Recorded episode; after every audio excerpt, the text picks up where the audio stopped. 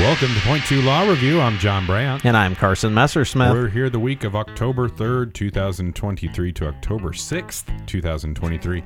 And man, it's October today. It is. Woke up a little chilly. I saw a couple people in coats. I don't know if it's exactly coat weather. Well, you are, uh, how they say, hardy bread. That's true. Yeah, and I I I run warm. I run warm. Yeah. It's it's shorts and t-shirt weather for me, Well, it, it, I will report at the middle school, it's still hoodies and shorts. which is a classic look. Nothing like getting dropped off by mom and dad at you know Well- seven fifty in the morning and scurrying off in your your sweatshirt With and snow your on shorts. the ground, Yeah, and that's just how it is. It's Midwestern I love it.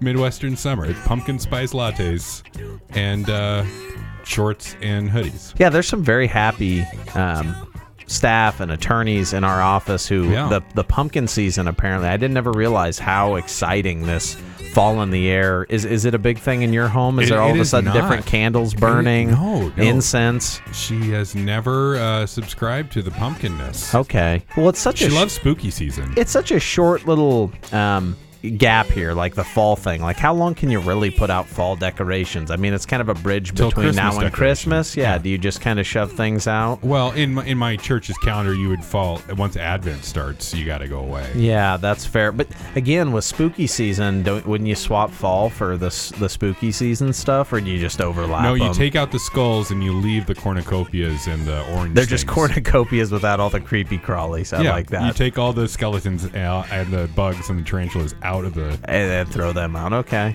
See, I Oh, look at that. I can go to Hobby Lobby, spend a hundred bucks in in January, and I can decorate. And you do that. So what we're signaling though is you better get your costume picked out. It's that time. I have. I, the costumes have already been picked out. So out. costumes ready. Still gonna do the, the trick or treating. yeah. Do you think it'll be the year though where you finally phase one child out of trick or treating? And No, uh, I have a theater kid. He's all about it. Okay, so he's all in. I'm honestly, I would be into because Yeah. people. I feel like people are more gracious. It's like full size candy bars in 2023. Are you going to dress up this I year? wasn't really no. I don't even turn my light on. I'm the worst. I'm a I'm the Grinch of when was Halloween, the last whatever time you that dressed is. up? Did I ever dress up, Mom? No. If you listen to this, somebody a decade ago. You were a tomato in 1995. Okay, so here we go. Uh, ex parte summary. Um, I We think have you- Supreme Court opinions. we got two Supreme Court opinions, and I think the first one's yours. What do you Yes, so we have Rose versus American Family Insurance Company and statute of limitations contract. I got in re application of A 19594. This is Central Platte NRD, North Platte NRD, uh, Department of Natural Resources, and the Republican Basin High Flow Diversion Project. And the uh, statement would be standing in water, drinking your milkshake. Oh, I like that. Thank you. Okay, Let's get going. let's jump on it. So actually, I think finally for for once in about six months, I have the shorter opinion, and so I'm going to go super quick because I know you've got a long one. Uh, so my case is coming on um, posture from a uh, district court granting a motion for summary judgment determining that a claim for underinsured motorist benefits was barred by a two-year limitations provision in the insurance policy um, that dismissed the action.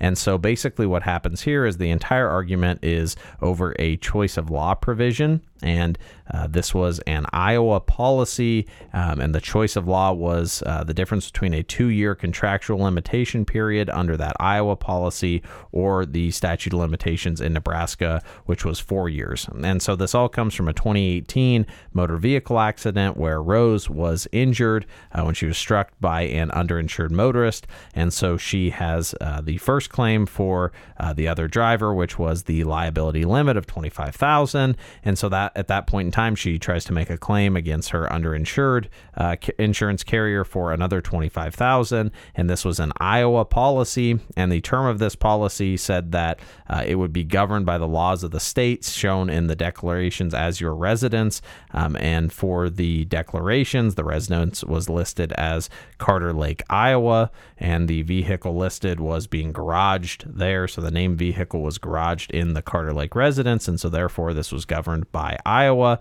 And the contract specifically limited that, and the Iowa law limited that to a two year limitations period, which had run. And so the analysis essentially turns on whether or not that contract time controlled or if the uh, Nebraska four year statute of limitations for torts um, controlled this uh, analysis. And the Supreme Court deals with this one pretty quickly and basically says this is a contract.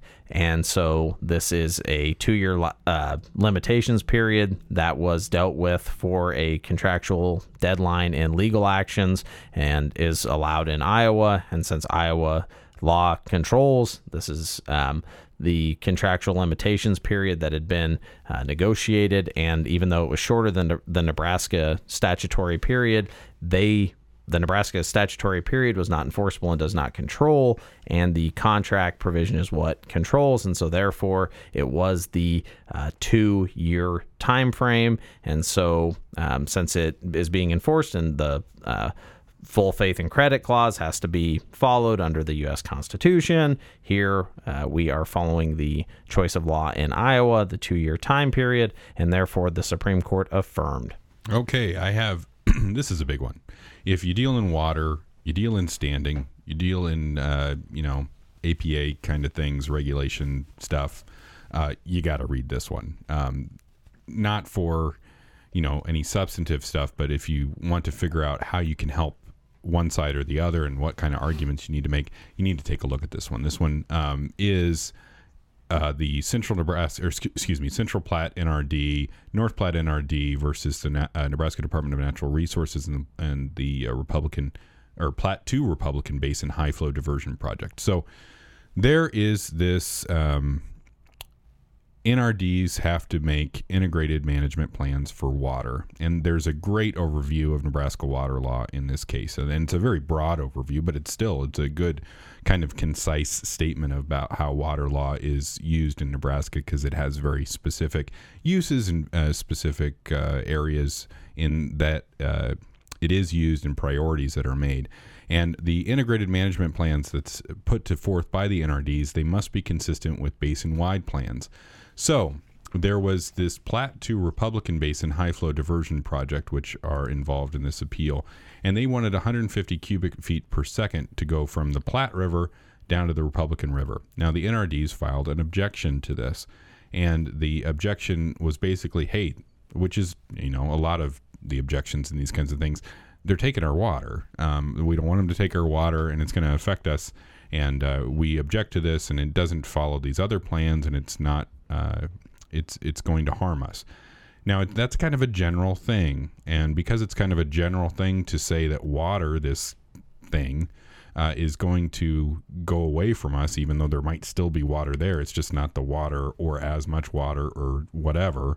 Um, the difficult thing in making those kind of claims is standing.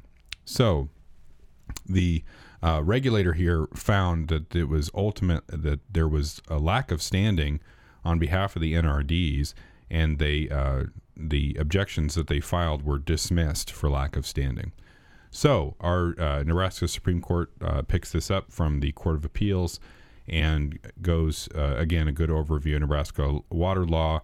And then there's a great chunk on standing in Nebraska, a great chunk on what kind of standing is uh, important here, and there's also a good chunk on rules of construction.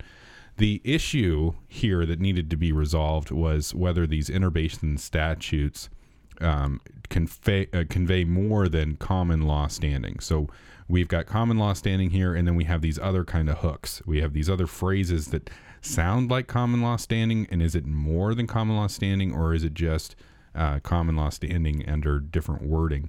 So they do uh, perform a construction of those statutes and those regulations, and they find that just because they use uh, similar phrases, it doesn't mean that they're um, not going to utilize common law standing in deciding whether there's a particularized harm. So ultimately, here they say that the uh, individuals who tried to challenge this uh, plan, this project, um, didn't have a particularized harm, and that any harm that they did articulate uh, to be particularized was speculative because they couldn't prove it, and therefore they affirmed the dismissal of the objection by the NRDs. Again, the the issue is um, they need to show you're trying to stop something before it happens, but you have to have harm to demonstrate that you're going to be harmed by it before it happens. And that's a real tough thing to do. And that's where the court is here. So it was ultimately affirmed. Uh, a lot of good law chunks out of this. If you have any interest in water law, standing, um, rules of construction, there's some good things to look at here. So I would encourage everyone to take a look at that if you are in that area. We've been doing this a little while. We don't see many water law cases. I think this is the first water law case that I recall. It's the first one I recall too since we've been doing this pod. So probably one of those that, again, if you're in that area, take Well- a glance at. The famous phrase, right? Whiskey is for drinking, and and water is for fighting over. Maybe there should be more fights over it then. Maybe there are, and they just don't. Oh, we just Who don't know about Yeah. it. All right, I think that's it for the Nebraska Supreme Court. Are we on to the Court of Appeals? Yes, we are. All right, jumping straight into it, we start with a published opinion, State v. Carlson. This is an appeal from the District Court of Sarpy County on appeal from the County Court of Sarpy County. And the issue on appeal is an appeal from a conviction for driving under the influence of alcohol.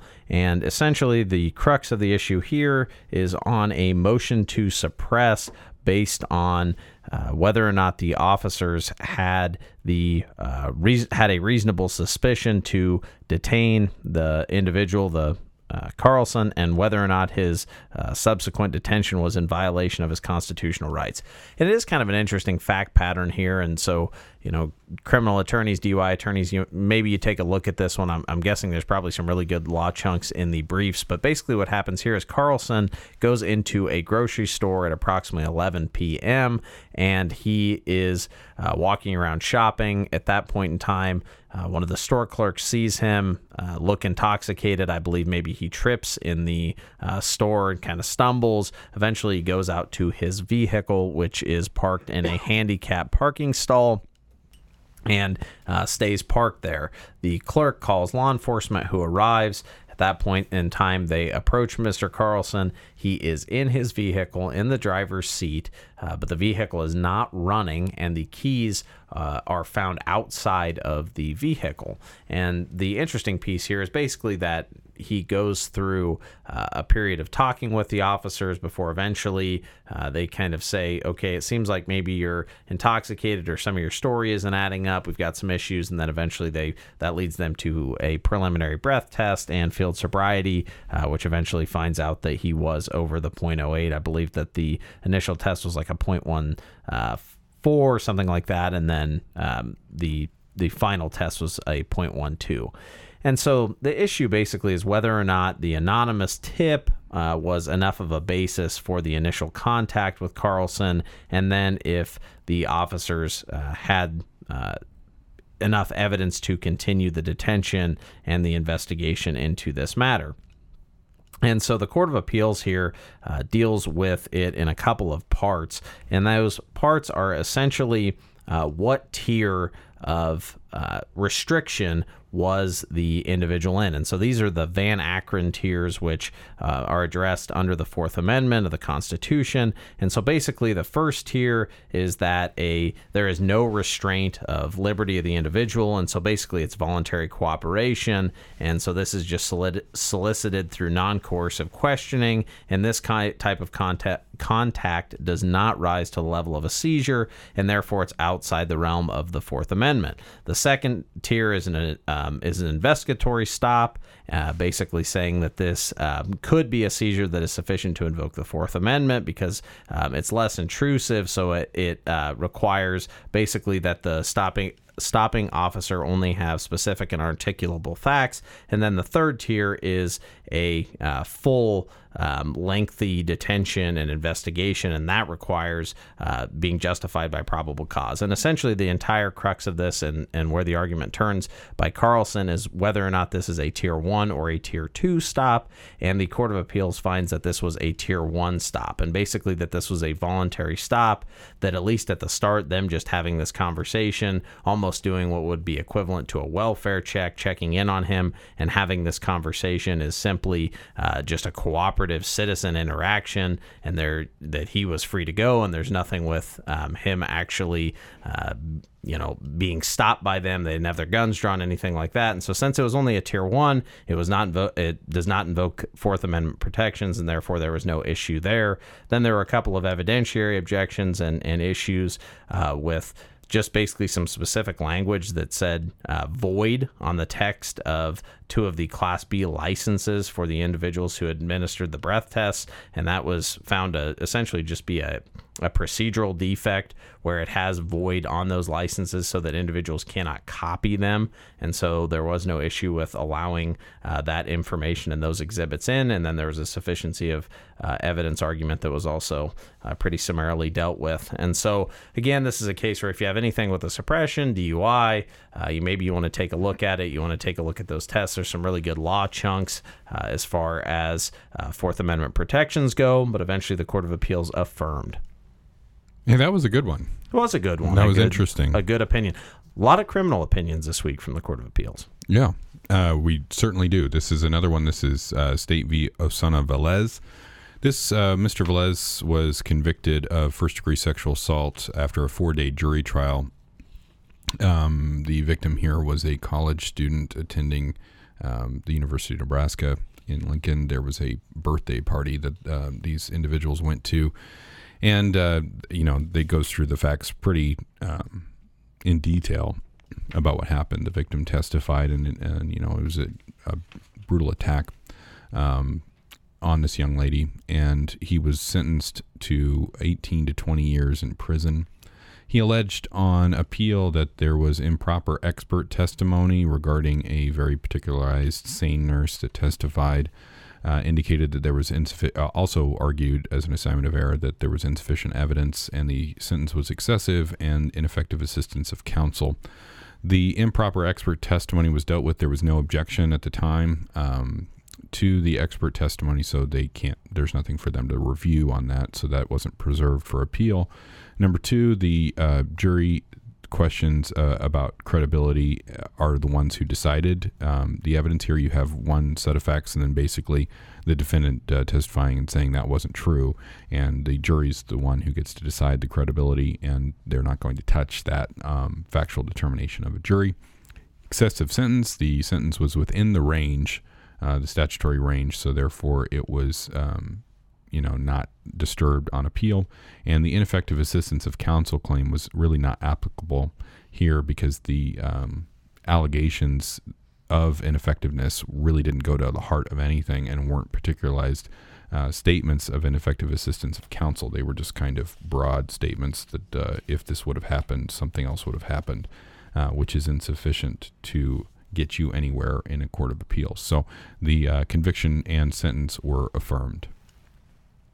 Okay, next case we come to is State versus Fay, and this is an appeal from a plea based conviction in two separate cases that were consolidated on appeal that encompassed a conviction of criminal mischief, third degree domestic assault, uh, first offense, and then uh, also convictions of flight to avoid arrest, obstruction of a peace officer, and failure to appear. And the big issue on appeal is uh, the issue over ineffective assistance of counsel. And essentially, what happened uh, here is uh, the discussion of the entry of plea phase and, and then the sentencing phase for Mr. Fay. And basically, what happened at this point in time is that Mr. Fay was charged with a separate uh, offense, and the court.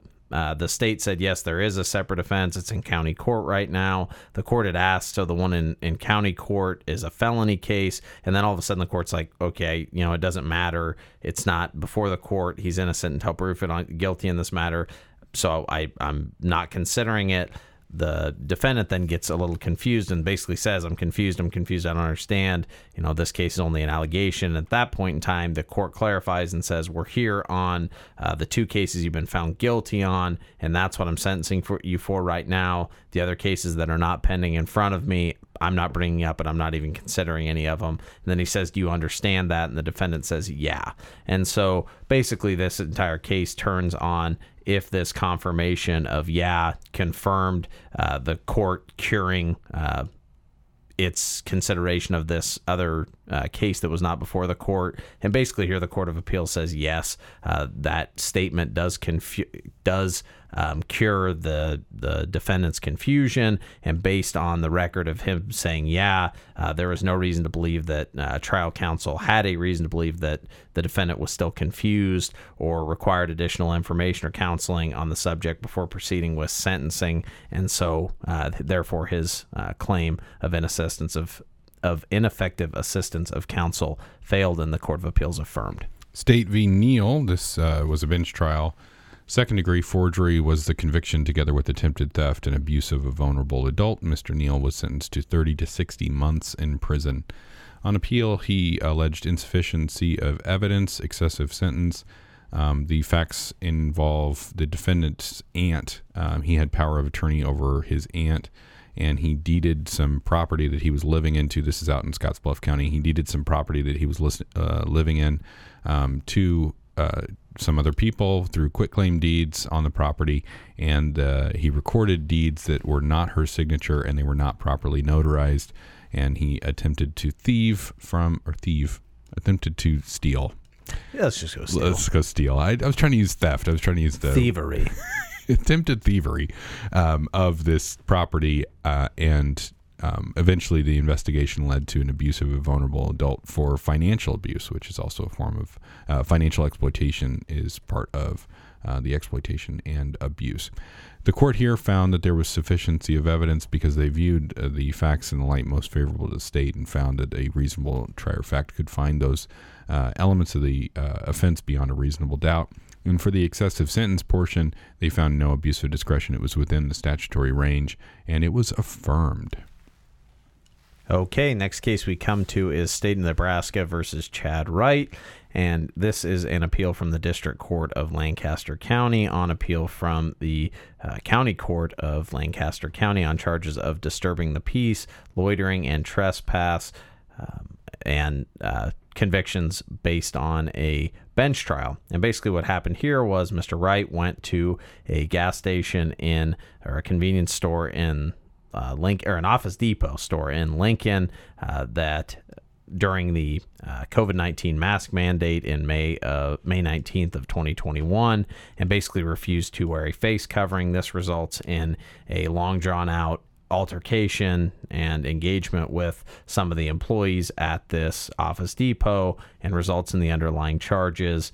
Um, essentially, with him being unwilling to leave or unwilling to wear uh, this mask, and so the uh, county court found him guilty of these charges, and then on appeal, uh, Wright spe- failed to specifically raise any assignments of error on appeal. The Court of Appeals did not find any pla- plain error in the record, uh, mostly as it related to sufficiency of evidence, and therefore the conviction was affirmed. State v. Morris. This is an appeal out of Lancaster County after a plea based conviction for first degree assault. Um, the defendant here was sentenced to 18 to 20 years in prison. Um, their allegations, or excuse me, the assignments of error on um, appeal are excessive sentence and ineffective assistance of counsel. Um, the facts here involve a violent assault uh, on a neighbor and a good Samaritan who was helping an elderly neighbor. Um, I think from my they quoted the PSI, uh, the judge did, and there was some information here. Uh, seems to allege that it was part of a mental health episode, um, but still there was a culpable nature of his actions, and uh, that equals the 18 to 20 years that he was um, given as part of the conviction um, for his plea. The excessive sentence was affirmed because it was within the statutory range. And the ineffective assistance of counsel um, was failed uh, on appeal because there was a good colloquy between the state and the defendant um, before the plea was accepted. And I want to read this quote because I think it's good. And um, just to remind judges that this is a good thing to do when you're uh, taking a plea is to make sure cover the basis for any ineffective assistance of counsel because what you're doing um, the court here quotes uh, state v vanderpool from the Nebraska Supreme Court it says um, when the defendant was, uh, you know, advised of the rights, and it was all done during the sanctity of a full and formal court proceeding, it is impugned by a mere uh, can be impugned by a mere recantation made after the doors of the prison clang shut. We are wasting our time, and that if trial judges making a mockery out of the arraignment process. uh, if you let people go back on what they say on the record before the plea.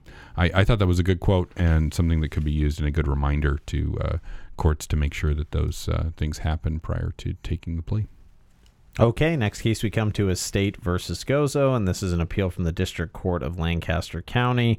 This is an appeal uh, based on a plea based conviction for one count of first degree sexual assault and one count of child enticement, and a sentence of 40 to 50 years in imprisonment on the sexual assault conviction and three to three years for the child enticement. And uh, again, you know, pretty detailed facts section that I'm not going to get into, but the uh, basis for the appeal is excessive sentence. Here, uh, all of the relevant factors were considered. and again, this is one of the valuable things, uh, as John just talked about. You know, they, we continually see in these opinions where the Court of Appeals and Supreme Court will point out the direct uh, parts of that uh, sentencing order that discuss the uh, you know, social and cultural background factors, age, mentality, all those things. And so those detailed orders, you know, it, it's clear help here.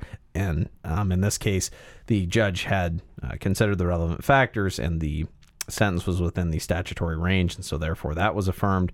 And then there was an issue of ineffective assistance of counsel. Basically, here uh, goes uh, essentially is arguing that the trial counsel had failed to offer enough mitigating uh, factors for why this incident had happened, and that he also had maybe not been av- advised of the ability to have character reference letters. And as the Court of Appeal states, it's really hard to address something like that on appeal, um, and there rarely is something in the record that's going to tell you whether or not he was advised of the ability to have uh, character reference letters or any information like that. And you know, as they say, there was no ability to tell here, but there were mitigating factors that were offered and they were considered, and so therefore they find, found that there was not any sort of ineffective assistance of counsel and affirmed on both counts. Are we good? I think that's it. I just got texted. I'm late to a flag football game. Oh no.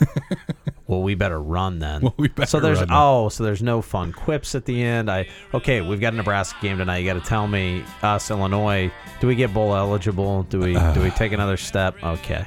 Well, then we just Good news is the volleyball team will win. Yeah, they will. So when Nebraska's not playing well football wise, I'm gonna flip on the volleyball game and just I, I listen. I, like I always say, I hope I'm wrong. I hope they win. yeah. I just it's a road game. And we've seen the We got have some seen this movie injuries. too many times. We got some injuries on defense. I just Yeah, I don't know. we are. I Here worry. we are. Yeah. I worry. No. All right, uh, that's it for uh, Point Two Law Review. Brought to you by Anderson, Klein, Brewster, and Brandt. Offices in Minden, Holdrege, and Kearney. Um, anything else before I go literally run to a flag football game? I don't think so. Who are you? Who are? Oh, we're the Tar Heels. Ah, the Tar Heels. Is that I what like you meant? that. Oh, you're asking my No, name. I was asking your name. Sorry, I was that'll giving my flag football Yeah, the team. Tar Heels. Uh, North John Brandt. Carolina. That's a little odd, but okay. I don't know. They don't know. I didn't. So do you're. John Brandt. I'm Carson Messersmith. Have a great week, everybody. Thanks. bathing my